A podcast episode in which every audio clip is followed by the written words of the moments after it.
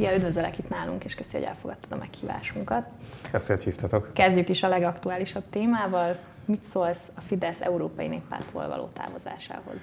Hát szörnyű veszteség lehet, nem is tudom, kit sajnáljak jobban, de most viccet félretéve legalább egy kicsit helyükre kerültek a dolgok. Tehát, hogyha az Európai Néppárt magát komolyan vehető demokratikus pártságnak akarja beállítani, akkor nyilvánvaló volt, hogy nem tűrheti sokáig azt, amit a Fidesz itt művel az ő nevükben, az ő nevükkel hitelesítve egy kicsit a saját politikájukat. Úgyhogy végre összeszedték odakint az elvtársak a bátorságokat, és kirakták Orbánék szűrét a hóra, hogy azt kellett volna már évekkel ezelőtt. Szerinted ez hogyan hat ki majd a, a, a jövőre? Például mondjuk az EP-ben? Hát az érdekérvényesítő képessége eddig se volt nagyon erős a Fidesznek, kivéve az Európai Tanácsban, ahol ugye vétójoga van a legtöbb kérdésben a kormányfőknek, úgyhogy ezt ki is játszott Orbán Viktor, láttuk, hogy az utolsó pillanatig feszítette a húrt. Ez volt az egyetlen eszközük, és, és most már más nem maradt. Tehát amikor szövetségeket kell építeni, akkor nem árt, hogyha a többiek elfogadnak um, klubba valónak tekintenek egy kicsit, és, és nem azt látják, hogy oké, okay, ez itt egy párja, akivel nem szabad szóba állni se.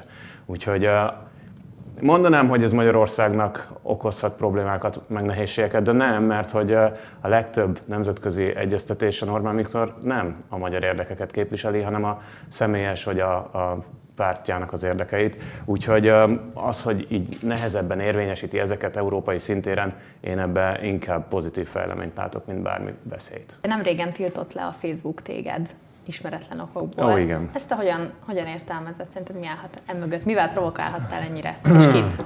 Hát ez egy hosszabb történet, tehát nem ezen a héten kezdődött. Én ezt tavaly év végére datálnám, amikor a két ünnep között kijött egy kormányrendelet, hogy elvonnak a második és harmadik kerületi rendelőktől majdnem 10 milliárd forintot. Ez ugye az a választókerület, amit elvileg Varga Mihály kéne képviseljen az országgyűlésben, meg ahol egyébként én is élek. Ráadásul Varga Mihály pénzügyminiszter és miniszterelnök helyettes, tehát egy ilyen kormányrendelettel kapcsolatban neki alapból is van egy felelőssége, és különösen az ott lakók irányában van egy felelőssége. És hát akkor azt mondtuk Szabó Tímával, aki pedig Óbuda Békás megyer képviselője, hogy ezt nem hagyjuk annyiban, és elkezdtünk minden eszközzel egyrészt figyelmet felhívni, másrészt próbálni akadályozni, hogy ez, ez tényleg így maradjon. Um, nyilván húzogatjuk egy kicsit az oroszlán bajszát ilyenkor. Nyilván Varga Mihálynak rettentő kellemetlen, hogy valaki újra és újra szembesíti őt ezzel a botrányos lépéssel. Tehát tényleg ennél durvábban megcsalni a saját választóit nem nagyon sikerülhet senkinek. Az egészségügy az a téma, amit amúgy is az emberek a legfontosabbnak éreznek általában, és különösen itt egy világjárvány közepén, hát mi más lenne eh, jó helye a fejlesztési pénzeknek, mint az egészségügy vagy a betegellátás, jelen esetben a szakrendelőknek a fejlesztése. Úgyhogy eh, elég kemény indulatok vannak ezzel kapcsolatban, és én hétről hétre Varga Mihályhoz vagy oda megyek, vagy megkérdezem, vagy javaslok neki valamit, hogy hogy lehetne ezt megoldani. Most utoljára éppen Varga Mihálynak elmondtam, hogy Szabó Timával találtunk eh, némi forrást, amit át lehetne csoportosítani, hogy mégis jusson pénz rendelőfejlesztésre. Azt mondtuk, hogy nem muszáj sok tízmilliárdot költeni a vadászati világkiállításra, vagy éppen motorversenypálya építésére, és akkor egy költségvetési átcsoportosításra hip-hop megint megvan a fedezet. Eh, hát eh, nem, hogy nem vette át ezt a csatlakozási kérelmet, amit alá szerettem volna irattatni vele, mert akkor mégiscsak jobb esélye van, hogy átmenjen a kormány többségen ez az indítvány, hanem szóba sem állt velem. Viszont nagyon-nagyon rossz néven vette, hogy én már megint ezzel a kellemetlen témával szembesítem, és én ezt tartom annak az okának, hogy letiltatott valaki engem, hiszen tényleg a Fidesz kormány második emberét piszkálgatom, szerintem teljes joggal, és a Fidesznek megvan egy fantasztikus orosz mintára legyártott Facebookos troll hadserege, akik, hogyha tömegesen feljelentenek engem, akkor a Facebook automatikusan letilt. Úgyhogy valószínűleg ez történt. Nagyon nehéz ugye a Facebooktól kinyerni konkrét információkat. Néhány barátommal már megesett, hogy különböző posztjaik miatt vagy konfliktusba kerültek, vagy, vagy a posztot értelmezte úgy egy algoritmus, hogy az valamilyen problémás tartalmat hordozhat. Nagyon nehéz kinyerni belőlük bármi konkrét választ. Ezzel együtt érdekes módon épp ma reggel kaptam a Facebooktól egy levelet, úgy nem szoktak nekem küldözgetni, hogy uh, hogyan érdemes náluk viselkedni. Úgyhogy lehet, hogy felfigyeltek rá már így a médián keresztül, de úgy kíváncsi lennék, hogy ilyenkor mi tényleg az eljárás ilyen értelemben jó volna valóban, hogyha nem megrendszabályozni kell a Facebookot, de mondjuk egy ügyfélszolgáltat fenntartatni velük, ami valóban elérhető, és, és nem sablon válaszokat ad, hanem utána jár az ilyen eseteknek. Ha már itt tartunk, mit szólsz a Facebook törvényhez? Hát lássuk azt a Facebook törvényt. Az biztos, hogy, hogy egészen máshogy kell kezelni a Facebookot, meg a többi nagy platform céget, mint eddig. Sokan elmondták, ez nem lesz nagyon eredeti, de ezek bizonyos értelemben digitális közművek, a hozzáférést mindenki számára biztosítani kell, az eljárásaikkal kapcsolatban kell jogorvoslatot biztosítani, és így tovább. Tehát nem viselkedhetünk úgy, mint hogyha ez egy piaci szolgáltatás lenne a sok közül, ez gyakorlatilag sokszor már a, a társadalmi befogadás és kizárásnak az egyik terepe. Tehát, hogyha valaki szeretne fent lenni mondjuk a közösségi oldalon, de, de valami miatt nem tud, vagy szeretné leírni a véleményét, amivel amúgy minden rendben van, de valami miatt egy mesterséges intelligencia nem elég intelligens, és nem adja neki, ezt tényleg tudni kell orvosolni. Említetted a konfliktusaidat Varga Mihályjal, és pont a minap került napvilágra egy, napvilágra egy olyan történet, amikor állításod szerint Varga Mihály téged meglökött. Ez hogy történt ez az incidens, és lesz ennek valami következménye? Vagy hogy történhet ilyen egyáltalán két politikus között? Jó kérdés. Um, de nem ez volt az első, tehát amikor egy héttel korábban éppen úgy próbáltam rögzíteni két közszereplő között egy közügy megvitatását egy közintézményben, hogy itt volt a kis melzsebemben a telefon és ment a videó, akkor egyszerűen fogta, oda nyúlt, kivette a telefonot és megfordította, hogy már pedig őt ne vegyen fel, ami nálam már szintén túlmegy egy határon, ráadásul előtt ugye videófelvétel is van. Most az volt, hogy elindultam a kis papírommal felé, ő meg elindult kifelé a terekből. És aztán valószínűleg rájött, hogy hát neki az nem jó, hogyha ő most egyedül itt áll szemben velem, meg ezzel a költségetési módosító indítványjal, illetve az ehhez való csatlakozást uh, tartalmazó dokumentummal, és nem, nem akart mégse ilyen kellemetlen helyzetbe keveredni, úgyhogy meggondolta magát, visszafordult, és elindult visszafelé a helyére, de hát nagyon szűk a hely ott a pacsorok között, és hát ő meg nagyon feldult volt, úgyhogy egy picit így hátrébb taszajtott, hogy elférjen, miközben, hát hogy is mondjam, csak szoktuk tudni menedzselni fizikai érintkezés nélkül az ilyen eseteket, minden alkalommal mindenki félreáll a másik útjából, hogyha látja, hogy dolga van. Úgyhogy ez, ez tényleg meglepett, és és nagyon nehezen összeegyeztethető azzal a képpel, amit sokan dédelgetnek Varga Mihályról, hogy ő egy ilyen csendes, szelít, szolid ember, ami egyébként alapesetben igaz, de ettől nem más sok tekintetben, mint a legtöbb Fideszes. És hát ez, ez, egy, ez egy új oldala, amiről megismerhetjük. És akkor visszament a helyére egyébként, hívta a kollégáit, meg az MTI fotósát, úgyhogy egy ilyen kis ostromgyűrűt vont maga köré, és, és úgy, úgy indult el. Másodjára is kifelé a teremből, úgy már nagyobb biztonságban érezte magát, miközben hát nem volt mitől tartani, mert egyszerűen csak elmondtam neki, hogy mi ez az indítvány, miért kell visszadni a rendelőkre szánt pénzeket, honnan lehetne ezt finanszírozni, és így tovább. Úgyhogy nincs félni valója, nem értem, hogy, hogy mi ez a... Már egy politikai értelemben van, nyilván, tehát ez egy, ez egy vesztes helyzet számára, de egyelőre vesztes helyzet a második, harmadik kerületben élők számára is, akik tényleg évtizedek óta fel nem újított rendelőkben, alacsony felszereltségű szakrendelőkben kell, hogy gyógyulást keressenek, és hát akkor tényleg az egészségügy egyéb, egyéb aspektusairól még nem is beszéltünk, hogy most így hús eltűnt 4000 ember a rendszerből, orvosok, ápolók, nővérek vegyesen, miközben már eddig is 25%-os mínusz volt a létszámot tekintve, úgyhogy nagyon-nagyon csúnya történet, amit a Fidesz az egészségügyel művel, és ennél durvább visszaélést, hogy pont a járvány alatt kihasználva azt, hogy ilyenkor meghalni sincs idejük, nem hogy tájékozódni, megszerveződni, tiltakozni, és így tovább, és akkor ilyen egyhetes határidőkkel teljesen új intézményekbe kényszerítik bele őket, szóval ez vállalhatatlan. Ugye most indítottál egy petíciót pont a második és harmadik kerületi rendelők felújításáért. Szerinted lesz ennek eredménye? Hát ezt mondtam, hogy minden hangszeren játszunk, minden eszközt megragadunk, nyilván a társadalmi nyomást is növelni kell, úgyhogy remélem, hogyha több ezer kerületi lakos azt mondja, azt üzeni a kormánynak, hogy ezt nem lehet velük megtenni, akkor ez egy olyan plusz érv, ami miatt esetleg meghajlanak. Um, nehéz a helyzet, mert teljesen nyilvánvaló, hogy ők is már a 2022-es választást nézik, sőt, ők azt nézik kizárólag. Tehát volt egy tényfeltáró cikk azzal kapcsolatban, hogy honnan vontak el, milyen pénzeket és mire csoportosítottak át. Állítólag Orbán Viktor személyesen egy hajnalban nyúló kormányülésen mondta meg, hogy melyik csatatér körzetekben, mely billegő körzetekben milyen fejlesztésekre adnak pénzt, és hát ennek a másik oldal, hogy honnan vonnak el. Láthatólag Budapestről lemondott a Fidesz, sejtik, hogy ott nem nagyon terem nekik babér, és hát Varga Mihály maga nem is indul már ebben a budapesti négyes választókerületben, hanem helyette valamelyik famulusát küldi a harctérre. Hát meglátjuk minden esetre, ha más nem, akkor bő egy év múlva új kormány lesz minden reményünk szerint, és akkor majd visszaadja azokat a pénzeket, amiket elvontak. Mit vársz az ellenzéki szövetség munkájától? Mi, mi, egyébként mik a nehéz, nehézségek ebben a közös munkában?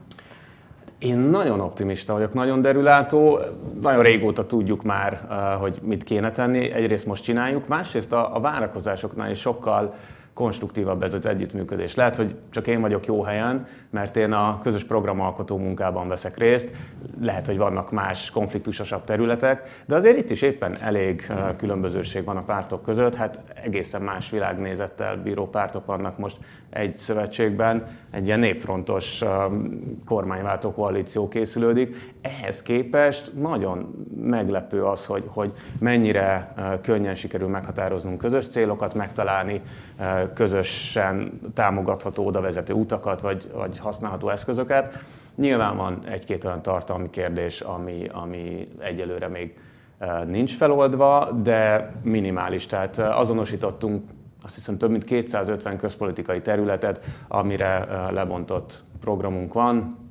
Ezt most 16 fejezetben osztottuk szét, ezeken dolgozunk, és egy-két tucat olyan kérdés van, ami komolyabb politikai feloldást igényel, amivel mondjuk akár a pártelnököknek is foglalkozniuk kell, sőt a végén lehet, hogy már csak néhány darab lesz egy kézen megszámolható. Úgyhogy um, én a nem várt könny- könnyebbségeket mondom, a, a nehézségeket illetően, hát nyilván van még egy-két, egy-két a, a rutin hiányából fakadó kibeszélés vagy előre szaladás, de, de ezekben sem a rossz szándékot látom, hanem azt, hogy muszáj azért még mindig megkülönböztetnünk magunkat, most kezdődik az előválasztás, egyre másra jelentik be a miniszterelnök jelölteket, nyilván valamiféle programjuk kell, hogy legyen, azzal együtt, hogy ez nem lehet ellentétben a közös minimum programmal, arra rátehet, azon belül hangsúlyokat határozhat meg, és így tovább, és ebben lehet, hogy vannak néha mm, máshogy értelmezhető helyzetek, de, de ez nem tragikus. Mik a párbeszéd önálló tervei 2022-re, és mondjuk a te terveid, mint képviselő, mint politikus? Hát um, nem tudom, hogy kell-e önálló tervünk legyen, tehát szerintem közös tervünk van. Nyilván a hatpárti szövetségen belül azért szeretnénk, hogyha meghatározóak lennének azok az elvek, azok a zöld baloldali gondolatok, amiket mi képviselünk, és ezt egyrészt a programalkotásban és azon keresztül érvényesítenénk, másrészt meg természetesen az sem mindegy, hogy milyen lesz a következő országgyűlés összetétele, és ebben van nyilván egy érdekellentét, mindenki szeretné, hogyha, hogyha az ellenzéki szövetségen belül neki minél több képviselő jutna, de hát ezt majd a választók bölcsessége eldönti, lesz, nem tudom, 30-40 kiváló jelöltünk az előválasztáson, és akkor majd megmondja a nép, hogy ők kellenek-e nekik azzal a programmal, amit mi javaslunk, vagy azokkal a hangsúlyokkal, miközben tényleg már megvan az a közös minimum, közös alap, amiből így hatalom nem fogunk engedni. Úgyhogy ilyen szempontból már valamelyest biztosítottak vagyunk afelől, hogy, hogy tartalmi szempontból megéri küzdeni ezért a kormányváltásért. Tehát azok a fenntarthatósági szempontok, azok a szolidaritási, igazságosság elvű szempontok, amiket be akartunk vinni, azok nagy részt ott is vannak. Úgyhogy a, a tervünk az, az félig pipa, és hát nyilván nem mindegy, hogy akkor akár a képviselők között, akár a legfelsőbb szinten uh, kik és hogyan viszik majd ezt a közös programot. És mit szólsz ahhoz, hogy az előválasztáson induló ellenzéki politikusoknak előre be kell jelentenie, hogy melyik frakcióba ülnek majd be a parlamentben? Ugye ez a kormányzó képességnek a biztosításáról szól ez a javaslat. Hat párti koalíciót is nagyon nehéz összetartani, hogyha most valaki belegondolja magát a jövő miniszterelnökének a szerepébe, és mondjuk a hat párt mellett még ott van, tegyük fel 20 független jelölt, és ezzel egyeztetni pláne egy szűk többség mellett minden egyes kérdésben, hát azért az elég gyilkos volna. Úgyhogy ezért szeretnénk, hogy, hogy tovább már ne aprózódjon az ellenzék, éppen azt rótták fel nekünk, de hát ez persze egy strukturális kritika, tehát nem irányul senki ellen, de hogy nagyon szétaprózódott az ellenzék. Most egyesítettük az erőinket, de azért a szervezeti viszonyok megmaradtak, hat darab párt fog ott ülni egymás mellett remélhetőleg a kormányoldalon a következő országgyűlésben. Ennél többet már tényleg nagyon nehéz volna kezelni ebben a rendszerben. De szerintem ezt nem kell félreérteni. Tehát a frakciótagság, meg a pártagság az két külön dolog. A mi frakciónkban, most egy ötvös frakciója van a párbeszédnek, abból hárman tagjai egyébként a párbeszéd Magyarországért pártnak. Van egy független és van egy más párthoz tartozó kollégánk, tehát Mellár Tamás el tudja mondani, hogy függetlenként milyen beülni egy párt frakciójába. Szerintem nem fogja azt mondani, hogy el van nyomva, vagy Burány Sándor el tudja mondani, hogy egy más párthoz tartozó politikusként milyen beülni a párbeszéd frakciójába. Sanyi úgy látom, hogy nagyon jól érzi magát, úgyhogy ez tényleg együttműködési működési kultúra kérdése, hogy, hogy hogy lehet kezelni ezeket a helyzeteket. Én azt várom, arra számítok, hogy a, a párbeszéd frakcióba 22 után viszonylag sok független képviselő, akár polgármesterek, akár, akár más politikai mozgalmakból jövő megválasztott képviselő fog beülni, és én nagyon szeretem is, hogyha van egy ilyen típusú sokszínűség, mert az egyszerűen frissen tart mindannyiunkat. Igen, nagyon érdekel az, hogy te hogyan látod Fekete Győr András, mint miniszterelnök jelöltet, és a Momentum álló programját. Nekem nagyon tetszett néhány pont abból a kilencből, amit bejelentettek, mert közel állt a, a szívünkhöz. Egyáltalán az, hogy végre a zöld téma is ott van saját jogon. Az, hogy ott van a négy napos munkahét, ami egy olyan téma, amit behoztunk mi párbeszédesek talán négy évvel ezelőtt, öt évvel ezelőtt, és akkor pláne úgy, hogy már az alapjövedelem akkor is ott volt, sokan felsziszentek, hogy nagyon jó srácok, most már maradjunk tényleg a realitások talajában. Mi az, hogy ingyen pénz mindenkinek, meg dolgozni is alig kell, hát ez már igazán sok. Miközben e felé megy a világ. Tehát van egy, egy negyedik ipari forradalom, meg folytatódnak azok a megatrendek, amik eddig is folytatódtak, hogy folyamatosan csökken a munkaidő a fejlett országokban, és amíg Magyarországon átlagosan évi 1700-1800 órát dolgozik egy munkavállaló, Németországban, Észak-Európában ez 3-400 órával kevesebb évente. Tehát sokkal versenyképes gazdaságok működnek úgy, hogy sokkal kevesebbet dolgoznak egyfőre vetítve az emberek. Lehet, hogy többen dolgoznak, de már ez sem feltétlenül igaz. Úgyhogy azt látjuk, hogy a következő évtized valóban arról kell, hogy szóljon, hogy hogy tudunk egyre termelékenyebbek lenni, egyre hatékonyabban munkát végezni. Nyilván ehhez kellenek a robotok, ehhez kellenek a hálózatba kötött mesterséges intelligenciák, ehhez kell, kell sokkal jobb munkaszervezés, ehhez kell sokkal jobb oktatás, belérte a felsőoktatás, kutatás, innovációt, és így tovább. Tehát, hogyha ez így mind megvan, akkor azt gondoljuk, hogy igen, realitás, akár egy évtizedes távlatban, hogy csak négy napot dolgozzanak hetente az emberek, ugyanazért a munkabérért.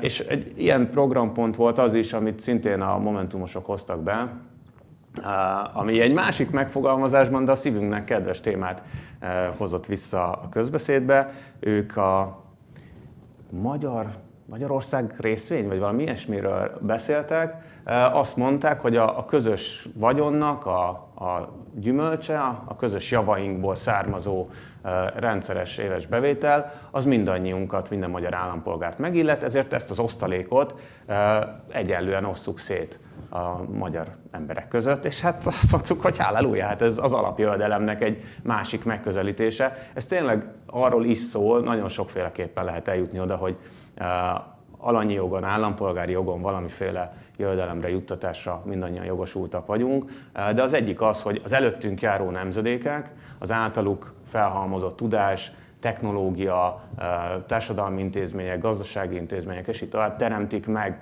a ma előállított jólétnek a nagy részét. Egyes gazdasági számítások szerint a GDP 70%-a az nem a most elvégzett munkából, hanem a, korábban elvégzett munkából keletkezik, tehát ezt a, ezt a hányadot, vagy mondjuk ennél valamivel kevesebbet, de minden esetre teljesen logikus egyenlően elosztani az adott állam, az adott köztársaság polgárai között. Úgyhogy ez is egy, egy nagyon kedves gondolat számunkra, és van még néhány innovatív ötlet, és néhány olyan, amit lehet, hogy most első hallásra kevésbé tartunk megvalósíthatónak, de szerintem ez is a dolga a fiatal a politikai szereplőknek, legyen ez párt vagy politikus, hogy, hogy olyan innovatív gondolatokat hozzanak be, amiket az előttük járó generációk már talán azért se jut eszükbe, hogy felvessenek, mert, mert annyira kívül áll a berögzült gondolkodásnak a keretein, de ettől még lehet jó ötlet. Nagyon sok sikert kívánunk neked a, a jövőbeni munkához és a párbeszéd munkájához is, és köszi, hogy eljöttél hozzánk. Nagyon szépen köszönöm, és sok sikert nektek is. Köszi.